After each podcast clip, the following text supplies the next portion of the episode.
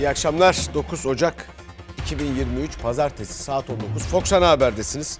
Ben Selçuk Tepeli. Bugünkü etiketimiz birazcık. Ve hemen bir kıymetli izleyicimizden gelen bir mesajı okuyorum. Siyaset kavgalarından, kısır çekişmelerden, dar ufuklu gündemlerden bıktık, usandık. Birazcık da dünyada olup bitenle, doğayla, sanatla, teknolojiyle falan ilgilensek ya. Birazcık. Birazcık mavilik, birazcık yeşillik, birazcık mantık, birazcık vicdan, birazcık da haber. Türkiye seçim konuşuyor biliyorsunuz. Seçim 3 gün sonra mı yapılsın, 5 gün evvel mi yapılsın falan diye tuhaf bir şeye gene gündeme daldık. Tabii iş konu Cumhurbaşkanı Erdoğan'da bitiyor fakat Erdoğan'ın zor seçimi. Belki tarihini birazcık öne alacağımız seçimlerle ilgili hazırlıklarımızı zaten uzun bir süredir yürütüyorduk. Yeni seçim kanunu yapabilecek süreyi geçelim. Yani 6 Nisan'ı geçelim. Ama Sayın Cumhurbaşkanı'nın yeniden aday olmasıyla ilgili olarak tartışmaları bir miktar kontrol edebilmek için biraz öne alalım. Cumhurbaşkanının seçimlerin öne alınmasına ilişkin birazcık ifadesi muhalefete göre yeniden adaylık tartışmasının önünü kesmek için. Muhalefet 6 Nisan'dan sonrasına alınacak bir seçim kararı için destek vermeyeceğini açıkladı. Bu durumda Cumhurbaşkanı seçimleri yenileme yetkisini kullanacak. Erdoğan'ın yeniden adaylığı hukuki olarak tartışmaya açılacak. Anayasamıza göre Sayın Erdoğan'ın üçüncü bir kez aday olma hakkı yok. Ancak seçim kararını meclis alırsa, meclis ülkeyi erken seçime götürürse o zaman üçüncü kez aday olabiliyor. Erken seçim değil, seçim tarihinin güncellenmesi. Anlaşılan hiçbir şey olmasa da yine bir şeyler oluyor. Yani hiçbir şey olmamış ise biz diyoruz ki kesinlikle bir şeyler oldu. İstanbul seçimlerinde bir zarftan çıkan 4 pusuladan sadece Büyükşehir Belediye Başkanlığı seçimiyle ilgili olan da hile olduğu iddiasını böyle savunmuştu AK Partili Ali İhsan Yavuz. Türkiye yeni bir seçime giderken iktidarın alacağı erken seçim kararı içinde seçimin güncellenmesi dedi. Zamanda olacak dediler, dediler, dediler. E şimdi geri vitese takıyorlar ama bunun adına da erken seçim dememek için işte azıcık öne alınması, seçim tarihinin güncellenmesi şu bu. Biz Cumhurbaşkanı kararıyla bu seçimin yenilenmesini talep ediyoruz. Seçimin meclis kararıyla olamayacağını gördüler. Dediler ki Cumhurbaşkanı'nın zaten imza yetkisi var. Cumhurbaşkanının seçimlerin yenilenmesine karar vermesi halinde Türkiye Büyük Millet Meclisi genel seçimiyle Cumhurbaşkanlığı seçimi birlikte yapılır. Cumhurbaşkanının ikinci döneminde meclis tarafından seçimlerin yenilenmesine karar verilmesi halinde Cumhurbaşkanı bir defa daha aday olabilir. Anayasa madde 116'da Cumhurbaşkanının seçimlerin yenilenmesine karar verme yetkisi yazıyor. Ancak aynı madde Cumhurbaşkanının ikinci döneminde meclis seçim kararı alırsa bir dönem daha aday olabilir diyor. Muhalefet Erdoğan'ın yetki kullanıp seçim kararı alması halinde yeniden aday olamayacağını söylüyor. Sayın Erdoğan'ın imzasıyla eğer ülke seçime giderse bu Sayın Erdoğan'ın üçüncü dönem olacak. Anayasadaki o özel madde, istisna maddesi çalışmamış olacak. Cumhuriyetimizin 100. yaşını kutlayacağımız 2023'te ülkemiz aynı zamanda demokrasi tarihinin en kritik seçimlerinden birini yapacaktır. Biz YSK'ya resmi itiraz dilekçemizi hemen veririz. Deriz ki Sayın Erdoğan'ın üçüncü kez Cumhurbaşkanı olma hakkı yoktur. Buna itiraz ediyoruz deriz. Ama yine anayasa diyor ki son karar YSK'nın kararda izleriz görürüz. Erdoğan seçimlerin yenilenmesine karar verdiği anda yeniden adaylığı için gözler Yüksek Seçim Kurulu'na çevrilecek. Ama bir seçenek daha var. O da iktidarın HDP'nin desteğini alarak meclisten seçim kararı çıkartması. Adalet ve Kalkınma Partisi anayasa değişiklik teklifini görüşmek üzere çarşamba günü için bizden randevu talebinde bulundu. Adalet ve Kalkınma Partisi grup yönetimiyle anayasa değişikliği teklifi hakkında görüşmeme kararı aldık. AK Parti seçim için değil ama başörtüsüyle ilgili anayasa değişikliği teklifi için bir kez daha HDP'nin kapısını çaldı. HDP kapatma davasını ve hazine yardımına bloke konulması kararı nedeniyle randevu vermedi. Erken seçim için AK Parti bir kez daha HDP hamlesi yapacak mı? Zaman gösterecek. Efendim şimdi burada anayasadaki hükümler gayet açık. Burada tartışılacak bir şey yok. Anayasa 116. madde. Ve bütün bunların içinde bir fesih diye bir ifade de yok. Şimdi siyasette bizim entelektüel alemde meclisi Erdoğan fesheder mi etmez mi filan böyle bir tuhaf gündem var. Bunu herhangi bir şekilde bu ifadeyi kullanmak bile yanlıştır. Türkiye Büyük Millet Meclisi'ni Hani lafın gelişi bile olsa fesih gibi bir ifadeyle yan yana kim anmaya başladı da gündemi kim oluşturdu bilmiyorum. Bir kere öyle bir şey yok. Seçime kadar iş yapıyor Türkiye Büyük Millet Meclisi. Bir sonraki meclis oluşana kadar işini yapıyor. Maddede de anayasada da zaten söyleniyor. Kim bu tedavüle soktu bunu? Nerede bahsettiler? Hiç bilmiyorum anlamadım yani. Fesih. Meclisin feshedilmesi. Kimmiş Türkiye Büyük Millet Meclisi'ni feshedecek kişiler yani. Hani lafın gelişi bile. Hani seçim ilan edildi, seçim kararı alındı filan. Yine de fesih yok. Ama burada tabii o maddede açıkça başka bir şey daha söylüyor. Eğer Cumhurbaşkanı seçim kararı alırsa ikinci döneminde. Cumhurbaşkanı karar alırsa seçim kararı. O da yani erken seçim onun tarifi de belli. Öyle öne almak falan öyle bir şey değil. Ya erkendir ya değildir. İkinci döneminde tekrar aday olamıyor. Bu hakkını kullanmış oluyor. Şimdi bakalım muhalefette bir yandan da gözler altılı masa aday için tarih verdiler. Bir yandan komisyon milletvekilliği seçimleri için bir çalışma yaparken liderlerimiz de kendi aralarında en uygun Cumhurbaşkanı adayının belirlenmesi konusunda istişareler yürütecekler. Muhtemelen 30 Ocak'tan sonra yani biz Şubat'ın ortasına geldiğimizde isim çok net bir biçimde ortaya çıkmış olur. Altı liderin son buluşmasında adaylık için istişarelere başlama kararı alındı. İlker Karagöz'de Fox Çalar Saat programında konuşan Gelecek Partisi sözcüsü Serkan Özcan Şubat ayı ortasını işaret etti. Muhalefetin adayı o tarihte kesinleşmiş olur dedi. Aday 6 genel başkandan birisi de olabilir. Bu isimler dışında da birisi olabilir. Karşımızda 20 sene seçim kazanmış birisi var. Tayyip Erdoğan'ın çok iyi bir seçim kazanma maestrosu olduğunu inkar edebilir miyiz? Ona göre davranacağız. Karşımızdaki rakibin cesametini bileceğiz. HDP'nin şu anki kararı kendi adayıyla seçimlere gitmektir. Üçüncü ittifak kuruldu biliyorsunuz. Bu üçüncü ittifakın kendi adayını çıkarıp çıkarmaması tamamen kendi kararlarıdır. Kendi iradelerindedir. Bir yanda Millet İttifakı'nın adaylık stratejisi, diğer yanda HDP'nin hamlesi. HDP Grup Başkan Vekili Saruhan Oluç da muhalefetin adayını kim olacağına bağlı olarak destekleyebiliriz dedi. Biz demiyoruz ki bizle müzakere etmeyin. Bizle müzakere edilirse, konuşulursa, eğer ortak bir noktada buluşulursa, bir ortak adayla elbette ki buluşmak isteriz. Sadece HDP bağlamında bunu söylemiyorum. İktidar partileri de dahil olmak üzere. Ortak Cumhurbaşkanı adayımıza hem iktidar tarafından hem tabii ki altılı masadan ve diğer partilerden de destek almayı çok arzu ederiz. İktidar seçimi öne almaya hazırlanıyor. Millet İttifakı adayın kim olacağını belirlemek için gün sayıyor. HDP ise o isme göre stratejisini şekillendiriyor. Şimdi muhalefet de iktidar da biliyorsunuz bir başörtüsü e, yasa değişikliği de anayasa değişikliği konusunda onlar gündem üretip duruyorlar. Geçen hafta altılı masanın toplantısından bu hafta anayasa konusunda da bir değişiklik önerileceği gibi bir sonuç bir açıklama gelmişti. Biraz önce haberde gördünüz orada işte HDP ile görüşmek istemiş AK Parti yine başörtüsüyle ilgili anayasal değişiklik filan. Çok şükür bu ülkede başörtüsüyle ilgili bir problem yok. Şimdi bunlar siyasi hesaplar. O için sempati ve ilgi çekmek. O zaman ben bir şey önerdim. Onun üzerinde dursa ya muhalefeti iktidarı sosyal devlet inançlarının gereğini yapmak isteyen insanların da yanında olması gereken devlettir ya. Şimdi siz bir memlekette doğdunuz. Bütün ekonomiyle ilgili her şey sanki yolunda gidiyormuş gibi davranamazsınız sizin kabahatiniz olmadan fakirlik çekiyor olabilirsiniz ki ülkede yaşadıklarımızın büyük çoğunluğu neredeyse tamamına yakını böyle. Ama işte hacca gitmek, umreye gitmek şartlar arasında durumunuz iyi olursa durumumuzun kötü olmasına yol açan kimdir?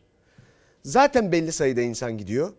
Efendim bütün bu bizim milletvekilleri işte ne bileyim ben hükümet üyeleri e, işte Cumhurbaşkanlığı sarayı ahalisi filan dış gezilerini filan birazcık toparlarlarsa bunun parası da çıkar merak etmeyin.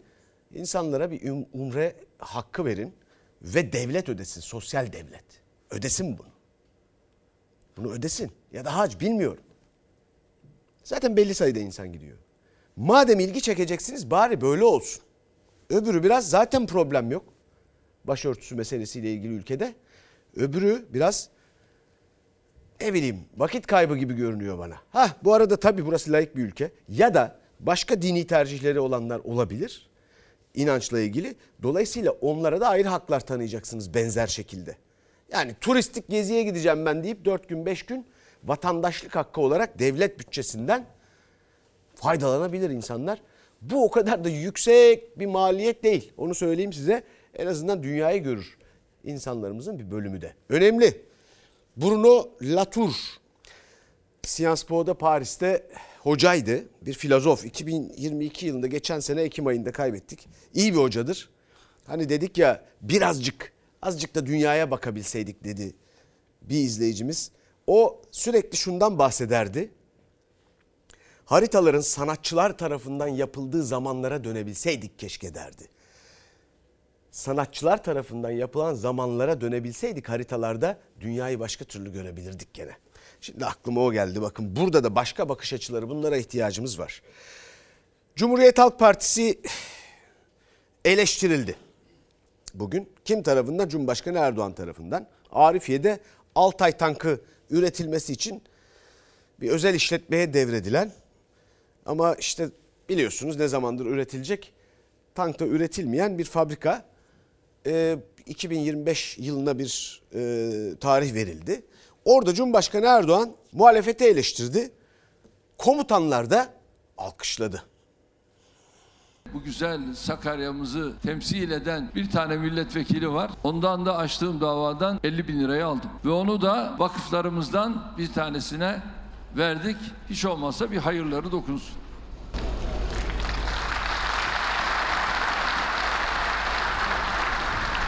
Türk Silahlı Kuvvetlerine ait kişiler de komutanlar da seni alkışlıyorlar. Yazık. Siz Türkiye Cumhuriyeti'nin komutanlarısınız. Tayyip Erdoğan'ın değil. Cumhurbaşkanı Erdoğan'ın siyasi söylemlerine, CHP'ye yönelik sert eleştirilerine Genelkurmay Başkanı Orgeneral Yaşar Güler'in alkışları, CHP'nin tepkisi. Parti devleti budur. İlk Altay tankı 18 ay sonra Kara Kuvvetleri Komutanlığı'na teslim edilecek. Hayırlı olsun. 9 Kasım 2018'de paylaşmıştı bu bilgiyi Savunma Sanayi Başkanı İsmail Demir. Ethem Sancak ve Katar ortaklığına devredilen tank palet fabrikasında Mayıs 2020 yılında Altay tankının banttan ineceği açıklanmıştı. Ethem Sancak hisselerini bir başka özel şirkete sattı. Aradan 50 ay geçti. Tank üretimi yapılamadı. 2020'de teslim edildi mi? Hayır. 21'de? Hayır. 22'de? Hayır. Tank üretimi hiçbir zaman gerçekleşmedi. Yeni Altayların testlerini tamamladıktan sonra inşallah 2025 yılından itibaren proje ortaklarımızla birlikte seri üretime başlıyoruz. Ne diyor? 2025'te seri üretime geçeceğiz diyor. Bir insan Allah'tan korkar ya. Birilerinin ona buna satıldı diyerek iftiralarına hedef olan Arifiye Ana Bakım Fabrikası farklı alanlarda ordumuzun ihtiyaçlarını karşılamayı sürdürüyor.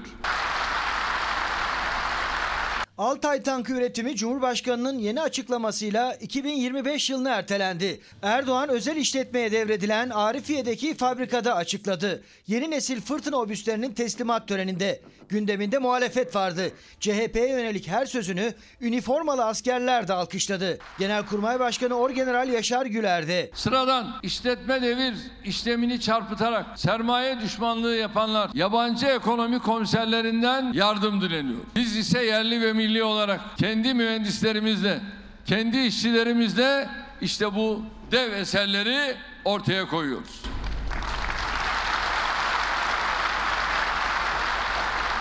Önümüzdeki seçim sürecinde parti devletiyle hangi şartlarda yarışacağımızın örnekleri artık bir bir ortaya dökülüyor. Cumhurbaşkanının Altay tank açıklaması kadar komutanların Erdoğan'ın muhalefete yönelik sözlerini alkışlamasına da tepkili CHP.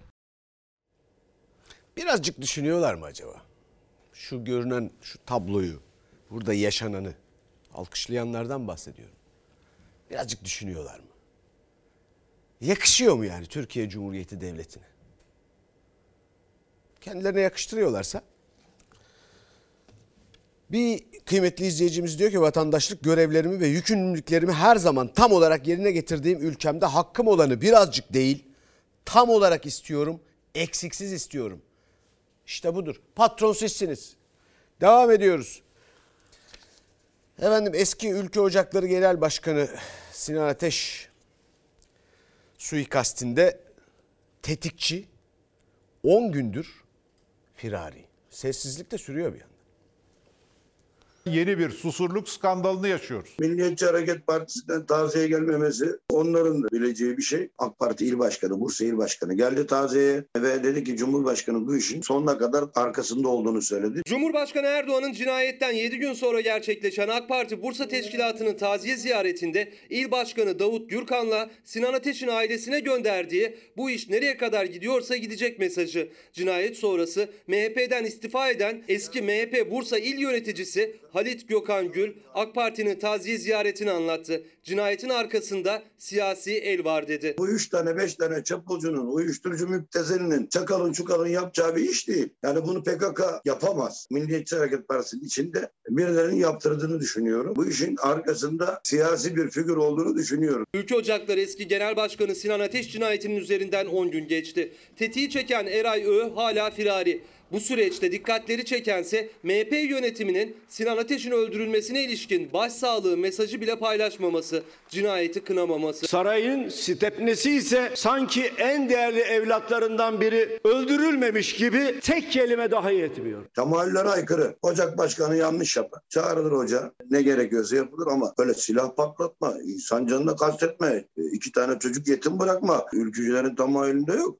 Milliyetçiler şu anda şokta. Sinan Ateş cinayetinden sonra MHP'den istifa eden, Bursa'da Ateş'e en yakın isimlerden olan Halit Gökhan Gül, eski Ülke Ocakları Genel Başkanı'nın öldürülmesi sıradan bir olay değil diyor. Cinayetten 4 gün önce İçişleri Bakanı'nı ziyaret eden, zanlılardan birinin gözaltına alındığı evde olan MHP Mersin Milletvekili Olcay Kılavuz'un da sessizliğine dikkat çekiyor. Olcay Bey vicdanıyla baş başa bırakıyoruz. Bir bildiği varsa emniyete gider, ifadesini verir. Evinde yakalanan şahısla ilgili, polislerle ilgili. Uyuşturucu çetelerinden devşirilmiş tetikçiler, çakarlı arabalar, özel harekatçılarla İstanbul'dan Ankara'ya seyahatler, yeni bir hükümet, polis, siyasetçi, şeytan üçgeni. Milliyetçi Hareket Partisi'nin de bence gelecekteki lideriydi doçent doktor Sinan Ateş. İyiliğiyle, duruşuyla, eğitimiyle, iyilikseverliğiyle bir kaliteydi. Üç hilali de yargılatmayacağız. Devlet Bey taziye sunmadı. Üçüleri yargılatmayız dedi. Bu seviyeye geleceğini bilseydi Devlet Bey ilk günden bu işe el atar, gereğine yaptırırdı. Son aldığımız duyuma göre bu işin sonu nereye gidiyorsa gitsin demiş. Bahçeli'nin de Sinan Ateş cinayeti için bu olay bana da ulaşsa sonuna kadar gidilsin dediği iddiası. Gözler bir kez daha salı gününde Bahçeli'nin grup kürsüsünden vereceği mesajlarda. Bakıyoruz takipçisiyiz. Göreceğiz. Nereye kadar gidecek? Giderse gitsin. Peki. Çok şey öğreneceğiz. Bütün ülke çok şey öğrenecek. Ve ben bu haber medyasının sessizliğinin dikkat çekmesi gerektiğini düşünüyorum bir yandan da bu konuyla ilgili. Memleket medyasının %95'i %98'i. Ve hiç oralı bile değil. Çok ilginç yani. Efendim e, bir tartışmamız daha var. O da yaşam tarzına özel tüketim vergisiyle müdahale tartışması. Alkollü içeceklere yapılan zamlar artık milleti yıldırma ve zulüm noktasına geldi. Devlet bir hayat tarzını kuşatamaz, taciz edemez, rahatsız edemez. CHP lideri Kemal Kılıçdaroğlu alkole yapılan ÖTV zamlarının yaşam tarzına müdahale olduğunu söyledi. Deva Partisi lideri Babacan'dan da açıklama geldi. Alkollü içeceklerdeki vergi artık caydırıcılık seviyesini geçti. Yaşam tarzına müdahale kokusu olmaması lazım. Hem suluda artırıyoruz hem sigarada filan artırıyoruz. Fakat hayret yani aç, sefil geziyor ama rakıyı almaktan, birayı almaktan geri durmuyor. Cumhurbaşkanı Erdoğan tütün ve alkol ürünlerine yapılan ÖTV zamlarını savunurken kurmuştu bu cümleyi. Yeni yılla birlikte bir kez daha etiketlere ÖTV zamları eklendi. 2010 yılında 1 litre alkolde 51 lira olan ÖTV bugün 736 lira olmuştur. Yani 12 yıllık artış oranı %1330'dur. Türkiye'ye baktığımızda denge tamamen bozulmuş durumda. Yani alkollü içeceklerdeki vergi artık caydırıcılık seviyesini geçti. Tam tersine kaçak alkollü içecek üretiminin önünü açtı. Daha önce Esnaf ve Sanatkarlar Odası Başkanı Bendevi Palandöken de uyarmıştı. Alkol ürünlerindeki ÖTV artışı sahte içkiye yönlendiriyor, ölümler artıyor, ÖTV indirilsin demişti. Her sene onlarca kişi sahte içkiden hayatını kaybederken yapılan zamlar aynı zamanda yaşam tarzına müdahale tartışmasını da başlattı. 2021 yılının Ocak-Kasım ayları arasındaki 11 ayda sadece alkol ürünlerinden 20.2 milyar para toplanmıştır. 2022'nin Ocak ve Kasım ayında toplanan parası 39.1 milyardır. Bir önceki yıla göre aynı dönemdeki artış %94. Alkollü içeceklere yapılan zamlar yıldırmadır, zulümdür. Devlet bir hayat tarzını kuşatamaz, taciz edemez, rahatsız edemez. Devlet her hayat tarzını korur. 6 ay sonra vergilerini yeniden düzenleyerek çözeceğim önemli meselelerimizden biri de bu meseledir. Yaşam tarzına müdahale hissiyatını oluşturacak düzenlemelerden mutlaka devletin kaçması lazım. Kusura bakmasınlar. Gece kimsenin kimseyi rahatsız etme hakkı yoktur. Pandemi tedbirleri kapsamında alınan müzik yasağı kararı normalleşme sonrası da devam etmiş, yasağın sürmesi yaşam tarzına müdahale tartışmasını getirmişti. Dini vakıfların çağrısıyla bazı festivallerin, konserlerin iptal edilmesi de. CHP lideri Kılıçdaroğlu alkol ürünlerine yapılan zamların da yaşam tarzına müdahale olduğunu söyledi. Efendim Yılmaz Erdoğan'ın güzel bir filmi var. Neşeli Hayat. Orada para kazanmak için, ekmeğini çıkartmak için Noel Baba kılığına girip mağazalarda alışveriş merkezlerinde iş yapıyordu hatırlıyorsunuz. Filmin ortalarında Cumhurbaşkanı Erdoğan'ın hayretini, hayretle sorduğu soruyu, merakını belki bir ölçüde giderebilecek bir replik var. Şimdi ben söyleyemem. Ama merak eden bakar. Peki şimdi bir başka günlerdir, haftalardır süren bir başka tartışma ve gündem maddesi konu biliyorsunuz emeklilerimiz nasıl geçinecek, nasıl yaşayacak? Yapılan zamlar, o yapılan zamlar daha ele geçmemişken hepsinin gitmiş olması, zaten erimiş olması. Vaka bu ortada hepimiz bunu yaşıyoruz. Muhalefetten bir teklif geldi. 8500 lira olsun maaş teklifi geldi. Bakalım iktidar kanadı ne diyecek, ne cevap verecek?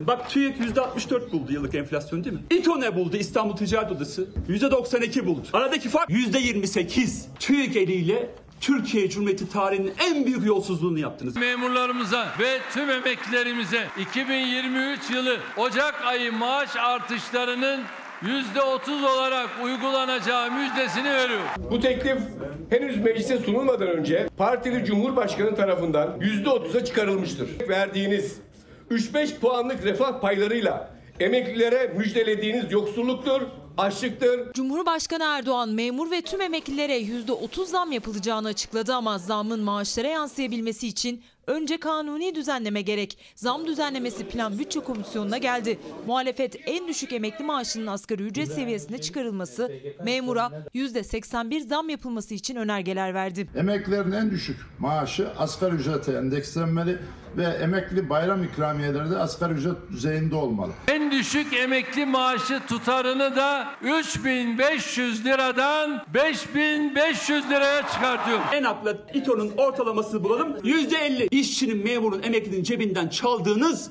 alım gücüdür. Bu kadar net. %50 alım gücünü çalmışsınız. Muhalefetin önergelerinde maaşlara yapılması istenilen zammın dışında emekli ikramiyelerinin artırılması talebi de var. Yılda iki kez dini bayramlarda verilen ikramiyelerin 8500 lira olması, emeklilere ve memurlara Ekim-Şubat ayları arasında 2000 lira yakacak yardımı verilmesini de talep etti muhalefet. Vergi, harç ve cezalara %123 zam, emekliye %30 zam. %200, %300, %400 zam gelmiş. Şimdi TÜİK diyor ki enflasyon %64. Siz de diyorsunuz ki bu enflasyona göre ben işçiye, memuru, emekliye zam yapacağım. Muhalefet maaş ve ikramiye artışlarını dillendirirken %30 zam kararına karşı 7 konfederasyonun temsil ettiği yaklaşık 200 bin kamu çalışanı 12 Ocak'ta iş bırakacak. Eyleme sağlık çalışanları da katılacağını açıkladı. Genel Sağlık İş Sendikası acil ve kronik hastalar ve yoğun bakım hastalarının tedavisi aksamayacak şekilde bir günlük iş bırakacağız dedi. Sadece emekli memur işçi mi? Aynı zamanda öğretmenlerimiz, özel okul öğretmenlerinin feryadını izleyelim şimdi de.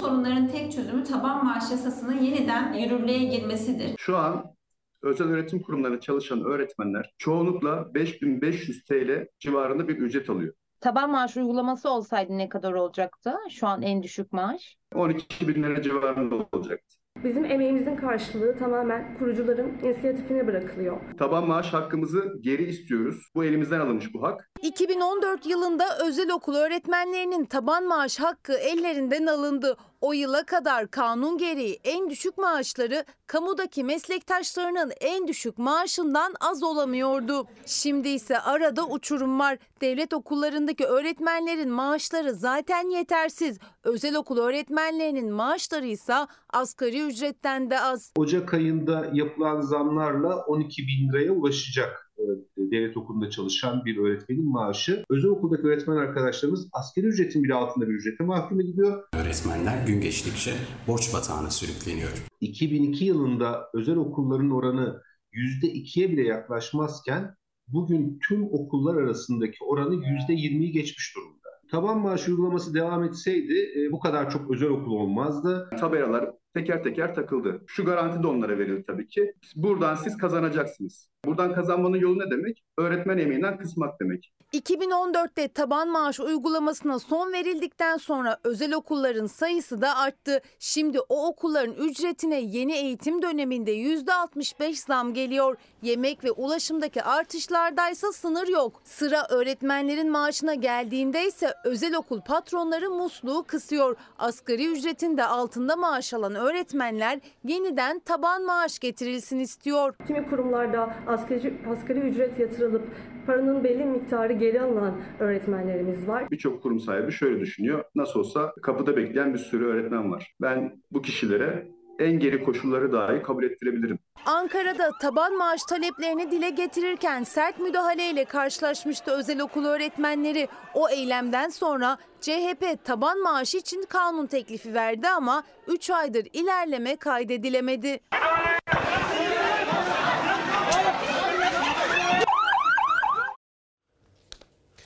Özel okullarla ilgili biliyorsunuz yapılan zamlar, düşünülen zamlar. Zamma bir tavan koyuyorsun. Bunun bypass edilebilmesi için başka imkanlar, işte servis sektöründe şirketleri var, yemekte şirketleri var zaten biliyorsunuz. Ama öğretmenler bunlardan faydalanabiliyor mu? Hayır.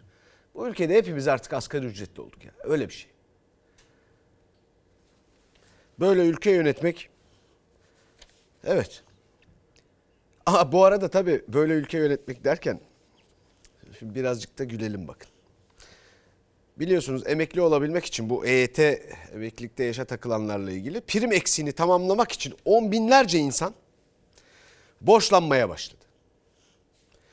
Efendim bu yatırılan paralarla SGK büyük kaynağa kavuştu. Bu işten Nurettin Nebati karlı çıkacak gibi duruyor. Bu arada dükkanını, otomobilini satanlar var. Satılığa çıkaranlar var. Efendim bankalara borçlananlar var. Üstelik ortada henüz kanun yok, yasa yok. Düzenlenmedi bu iş henüz. Şimdi bakalım habere EYT'liden satılık. Askerlik borçlanması yaptım. Vallahi 50 TL'ye yakın ödedim. Peki 50 bin lirayı nasıl ödediniz? Biz de onu merak ediyoruz. Nasıl ödedim? ne? Nasıl? Oğlum yardım etti. Çocuklarım yardım etti. Öyle el birliğiyle 10 lira, 5 lira, 3 lira öyle ödedik efendim. Uygun fiyatta banka kredi verirse bu yönde avantajlı olur bizim için. Karşını bulmasa arabayı sat.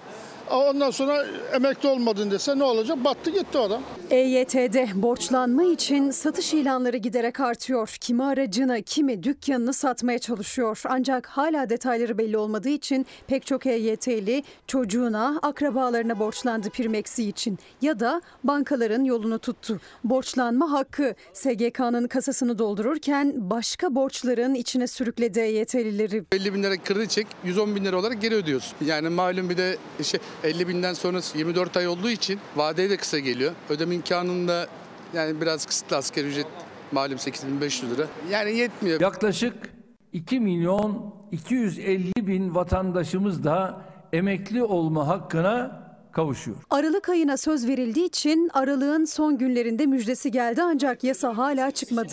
Soru işaretleri giderilemedi. İnşallah.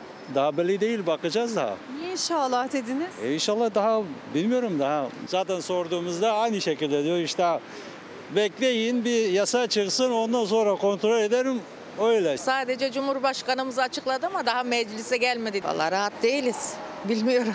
Emekli maaşı ne olacak? Emekli maaşı en düşüğü 5500 diyor. 5500 kiralar olmuş 7-8 bin lira. Detayların belli olması önemli çünkü emekli maaşı alabilmek için primlerini hesaplatıp borçlanıyor EYT'liler. Yeni yılla birlikte %54,6 daha pahalıya borçlanıyorlar. Altından kalkabilmek için kimi otomobilini satıyor, kimi kredi çekiyor. Borçlarını kapatmak için de en kısa sürede maaş almayı bekliyorlar. Ama EYT teklifi önce komisyonda tartışılacak, sonra Meclis Genel Kurulu'nda. Yani yasalaşması zaman alacak. Mecbur kredi çekip böyle yavaş yavaş ödeyecektik.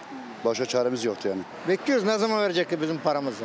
Her şeyim tamam. Meclisten çıkarsa onun sonucunu bekliyorum. Bankadan kredi alacaksın işte oraya ödediğin zaman oradan da oraya vereceksin. Tutturmuş bir EYP, erken emeklilik. İskandinav ülkelerinin hepsi bu sistemle battı. Hak sahibi vatandaşlarımızın bir kısmı borçlanma işlemlerini zaten başlatmıştır.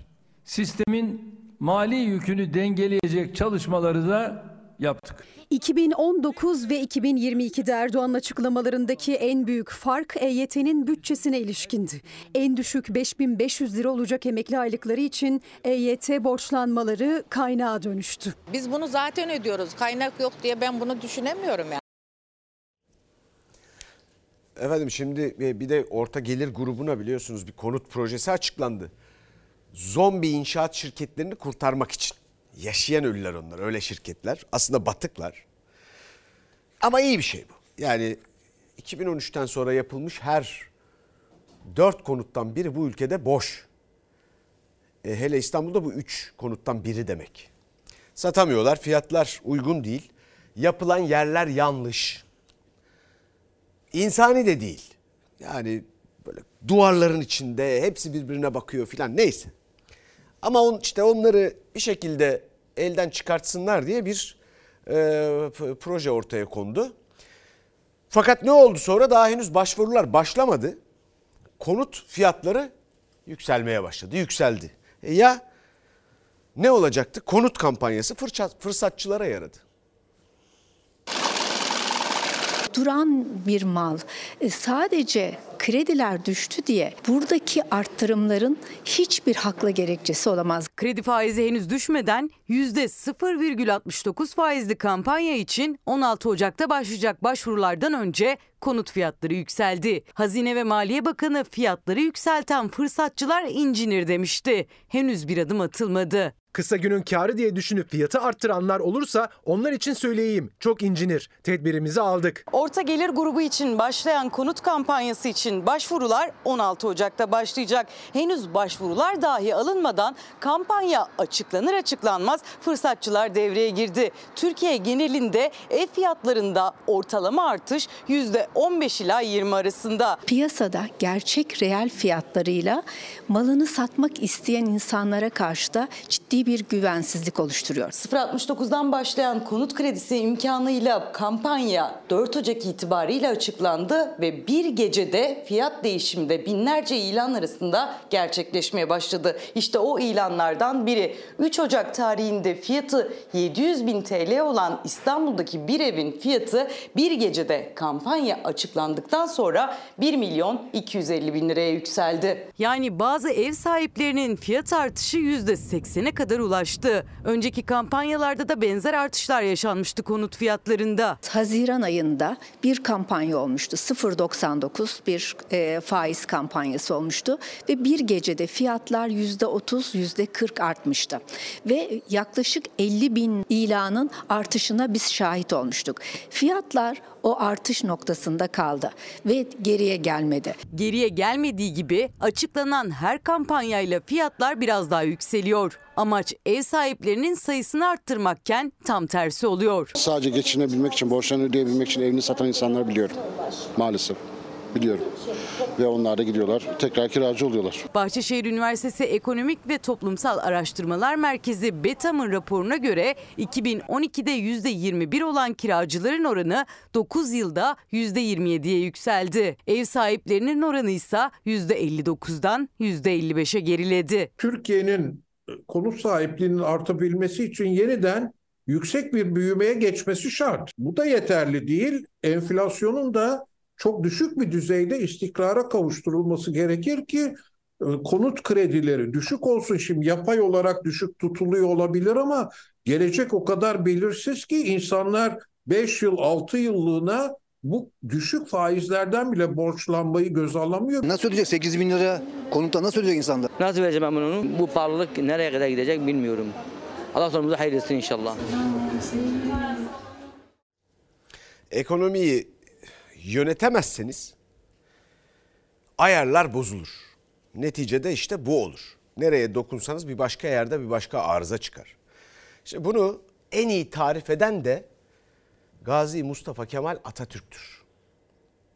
Diyor ki ekonomiyi bozan şey küçük siyasi hesaplarla siyasileştirilmesidir. Küçük hesaplarla ekonominin siyasileştirilmesidir. Bu ayarlar bozulduğu zaman bir daha toparlayamazsınız. Bütün bunlar da efendim buradan alıp oraya koyuyorsunuz filan bir şeyler yapıyorsunuz ama gerçekte çalışmıyor ekonomi. Makyaj bunlar. O makyaj da dökülüyor. Ay, tabii konut fiyatı artıyor, şu artıyor, bu artıyor filan. Amaç hasıl olmuyor yani. Ya birazcık düşünseler, birazcık. Efendim şimdi İstanbul Üsküdar'daki Çamlıca Camii'nin otoparkına gidip bir bakacağız. Cami otoparkında esrarengiz filo.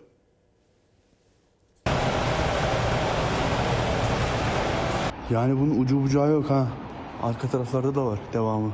Renk renk model model sıfır kilometre otomobiller. Burası bir otomobil bayisinin otoparkı değil. İstanbul Üsküdar'daki Çamlıca Camii'nin otoparkı. Bu otoparklarda camiye gelen insanların araçlarını koysun diye ücretsiz olarak vatandaşlara tahsil edilmesine rağmen bakın gelmiş koymuşlar filo araçlarının hepsi burada.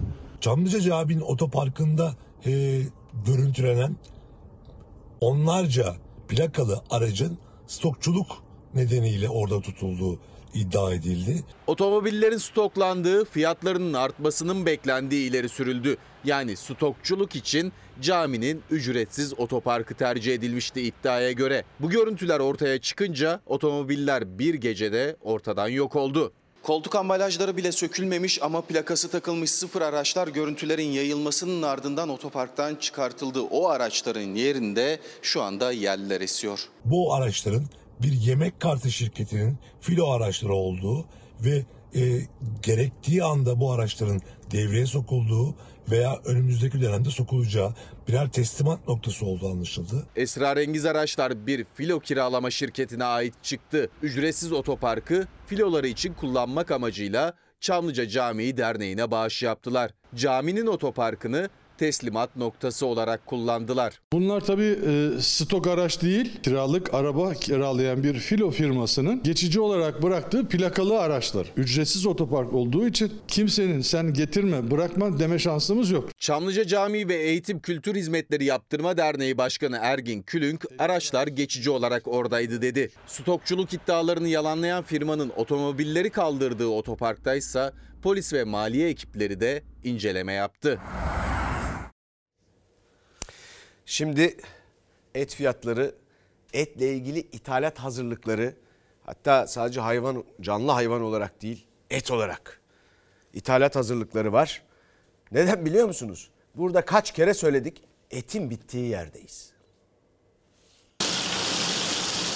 Et ve Süt Kurumu e, Ocak ayının ikinci haftasında Avrupa ülkelerinden et ithalat edecek. Karkas ve canlı hayvan getirecek. Fiyatların çok artması, tüketicinin artık o ete ulaşamaması kıtlık anlamı taşıdı. Nitekim bugün oraya geldik. Etin bittiği yere geldi Türkiye. Yeniden ithalat kartı açılıyor. Üstelik döviz kuru da yüksek. Yani ucuza da gelmeyecek kırmızı et. Tarım Bakanı Vahit Kirişçi eksiğimiz yok dedi ama ithalatın başlayacağını da doğruladı. Ne etimizin ne de sütümüzün bir eksiğimiz, gediğimiz yok. Piyasadaki fiyat artışı konusunda yani bağımsız olarak tedbiren kasaplık hayvan tedariki e, bağlantılarının da yapıldığını belirtmek istiyorum. Neden biz yıllardır zarar ettiriliyoruz? Hayvanlarımızı kesiyoruz. Öbür taraftan yurt dışındaki çiftçilere para ödeniyor. Oradaki üretilen ürünler Türkiye'ye getiriliyor. Şu anda 46 tane hayvanım var büyükbaş. Hatta 60'a 70'e çıktıydı. Yem fiyatları biraz yükselince Bunları ne yaptın? Satıyor musun? satıyorum tabii ki de. Vahit Bey, sen hayvan bulamıyoruz diyorsun ya. Cumhurbaşkanı Erdoğan ve Tarım Bakanı Kirişçi'ye Antalya'da derdini anlatan besici Saadet Ekiz'in isyanı pek anlaşılamadı o programda. Zaten yüksek yem fiyatları nedeniyle hayvanlarını satan ya da süt ineklerini kestiren besiciler aylardır sesini duyuramıyor. Sütle başlayan sıkıntı kırmızı etle devam edecek diyorlardı. Öyle de oldu. Kırmızı ete yeni zamlar gelirken karkas et ithalatının kapısı bir kez daha aralandı. 210 lira, kuşbaşının kilosu 220 liraya satıyoruz. Her hafta 10 lira 20 lira iş çığırından çıktı. 170 liraydı 210 lira olmuş. %30 vermiş değil mi emekliye, işçiye ya? 5,5 milyon maaş alacağım. Nasıl geçince? Kırmızı ete yılbaşından bu yana zam üstüne zam geldi. Kasaplarda kıymanın kuşbaşının kilosu 200 liraya aştı. Tüketici yüksek fiyatından dolayı dilediğince alamamaktan şikayetçi. Besici ise üretememekten. Desteklerinizi bekliyoruz. Bir bardak çay 5 lira. Bir kilo süt 10 lira. Bunun işin altından kalkamıyoruz. Elmalı'da kaç baş hayvan vardır? Bunlar bunlar kesimlik mi? Ne kadarı kesimliktir? Ha, süt hayvanı. Evet. Yani 2000'i kesimlik mi diyorsun? Talibiz efendim. Tamam. Tarım Bakanı Vahit Kirişçi kesime talip olduklarını anlattı Cumhurbaşkanı Erdoğan'a. TÜSEDAT Başkanı Sencer Solakoğlu'na göre ise anaç hayvanlar kesildiği için ne kadar talip olunsa da yakında hayvan bulunamayacak. Bu sıkıntının ve artan et fiyatlarının önüne geçmek için düğmesine basılan et ithalatı da etiketlere çare olmayacak. Milyonlarca anaç hayvan kesildiği için onların bu iki yıl içerisinde doğurması gereken erkek danalar doğmadıkları için, doğamadıkları için bugün Türkiye'de et üretimiyle ilgili bir açık ortaya çıktı. Ne zaman aldınız en son kırmızı et? Çok oldu. Ben aldım maaş 3,5 milyar. İnan ki bakamıyoruz. Böyle dümdüz gidiyoruz. Küçük üreticinin evlerinin arkasındaki 3-5 hayvanlık damlara, ahırlara hayvanları geri koyun. Hiç de bir kuruş para almayın. Bu memlekette para sokağa parasını sokağa atmaya hevesli çok insan da var. Zenginler arasından böyle avantadan kazanan. Onlardan alın bir fon oluşturun bir şey yapın. Ha, Onlara da 3-5 kuruş verilsin. Nasıl olacaksa bilmiyorum. Çare üretin. O kadar uzaklar ki tarıma ve hayvancılığa. Daha uzak oldukları hiçbir yer yok ben diyeyim size. Ya işte onun da bir örneği burada. Bursa'ya gidiyoruz Karacabey'e. Talimata rağmen, Cumhurbaşkanı Erdoğan'ın talimatına rağmen kimse dinlemedi Cumhurbaşkanı Erdoğan'ı. Durum değişmedi. Burası şahsi mülkümüz. Biz belediye defalarca gittik. 201 hane hakkının hakkı var dedik. Evet. Fakat bizi dinlemedi. Bizi dinlemedi. Her zamanki gördü. Bakayım. Şey, bunlar şimdi şöyle oldu. Şimdi bu belediye Ali Özkan efendim. Ali Özkan. Karacabey Belediyesi. Karacabey Belediyesi. Çatır çatır Ne demek? Çok üzülüyoruz. Aramız babamız mezardan kalkacak. Rahat da yatmıyorlar yani. O kadar üzülüyoruz. Meralarını şirketlere satan AK Partili belediyeyi Cumhurbaşkanı Erdoğan'a şikayet etmişti köylüler. Erdoğan milletvekillerine talimat verdi ama durum değişmedi. Bursa Karacabey'de bekleyiş sürüyor. Nasıl satıyorsun? Benim bilgim yoktu. Efendim hemen ilgileneceğiz. Bakalım inşallah. Beraberce işin üzerine gideceksiniz. Çok iyi biliyorum. 51'de geldik biz. Hiç paramız yoktu. Anamız babamız gittiler bizi. Tarlalarda çalıştılar, işe gittiler. Biz küçücük kaldık. Kardeşime ben baktım. 7-8 yaşındaydım. Annelerinin ak sütü gibi helal bir şekilde kazandıkları burası Karacabey Belediyesi tarafından satılmaya başlanmış. AK Partili vekillerden önce CHP'li Orhan Sarıbal gitti bölgeye. Binbir zorlukla yokluk içinde büyüttükleri toprakları şimdi parça parça satılıyor köylülerin iddiasına göre. 78 yılında Hürriyet Köyü arazileri köy tüzel kişiliğine kaydedildi. 2014'te Büyükşehir yasası çıktı. Araziler ilçe belediyesine geçti ve AK Partili Karacabey Belediyesi meraları satışa çıkarmaya başladı. Büyükşehir Yasası'nda sonra anda belediye kanunen satma hakkı var. Ama şartlı bir aş var burada. Sürdürülebilir bir köy olsun diye biz oraları köy güzel kişiliğine verdik. Her şey para değil. Ah var. Ee, Bu günaha ortak olmasınlar. Bizimle beraber dursunlar. Yıllardır seslerini duyurmaya çalışan Hürriyet köylüleri bir hafta önce mecliste Cumhurbaşkanı Erdoğan'a anlattı durumu. Erdoğan hangi belediye diye sordu. Bizim belediyemiz yanıtını aldı. Ancak yeni haftada da bir adım atılmadı. Karacabey Belediyesi. Karacabey Belediyesi. Cumhurbaşkanımızın bize söz verdiği gibi bu konuyu e, sahiplenecek misiniz? Bekliyoruz. Bu kadar çile çekti anamız babamız. Şimdi bizim yerlerimiz alınıyor. Biz bunlara hiç razı değiliz gülüm. Yaşlıların duası geçermiş de geçsin duamızla. Kim aldıysa diyelim hayrını görmesin. Amin. Şimdi Çorlu faciasına gidelim. Yaşasaydı 14 yaşında olacaktı.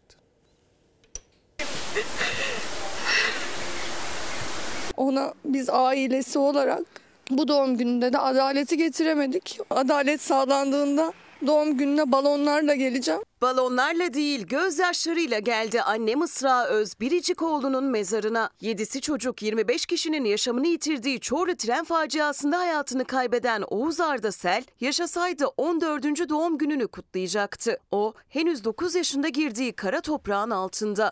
Ailesi ise yıllardır adalet arıyor. Yeri burası değil benim oğlumun. Burada olmaması gerekiyor. Bugün 14 yaşına gel- girecekti. Boyu beni geçecekti. Şu anda bu mezara sığmazdı bile. Yazıklar olsun. Yazıklar olsun bu adaleti getiremeyenlere. Çok sevdiği futbolu hayallerini yarım bırakıp ihmallere kurban gitti Oğuz Ardasel. 8 Temmuz 2018'de yağıştan altı boşalan Menfez'de raydan çıktı tren. O faciada babasıyla birlikte yaşamını yitirdiğinde 9 yaşındaydı Oğuz Arda.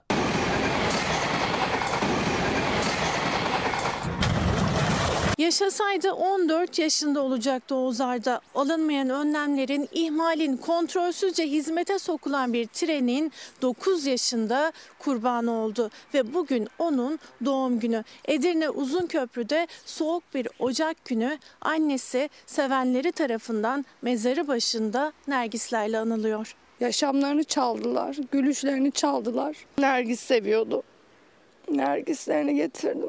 Sadece 4 alt düzey çalışanın yargılandığı davada ailelerin ve avukatların adalet mücadelesiyle 4 yıl aradan sonra TCD'de 1. bölge görevlisi 9 kişi daha davaya sanık olarak eklendi. Ailelerin ısrarla işaret ederek kazanın asıl sorumlularından biri olarak gösterdiği TCD'de 1. bölge bakım müdürü Mümin Karasu ise bilinçli taksirle yargılandığı davada sadece 45 gün cezaevinde kaldı, tahliye edildi. İki gün sonra dava var. Sebep olanlardan bir kişiyi bile içeride tutamadılar. Sadece 45 gün içeride tutabildiler. Acaba onların başına bu olay gelse adalet bu kadar sürer mi? 4,5 yıldır adaletin sağlanamadığı davada 12. duruşma çarşamba günü evladını yitiren acılı anne Mısra Öz'ün tek isteği kazanın asıl sorumlularının tutuklu olarak yargılanması ve hak ettikleri cezayı alması. 12. duruşma. 5 yıl geçti. O gelemeyeceğine göre en azından adaleti sağlansın. Bunlarda cüzdan var yalnız vicdan yok.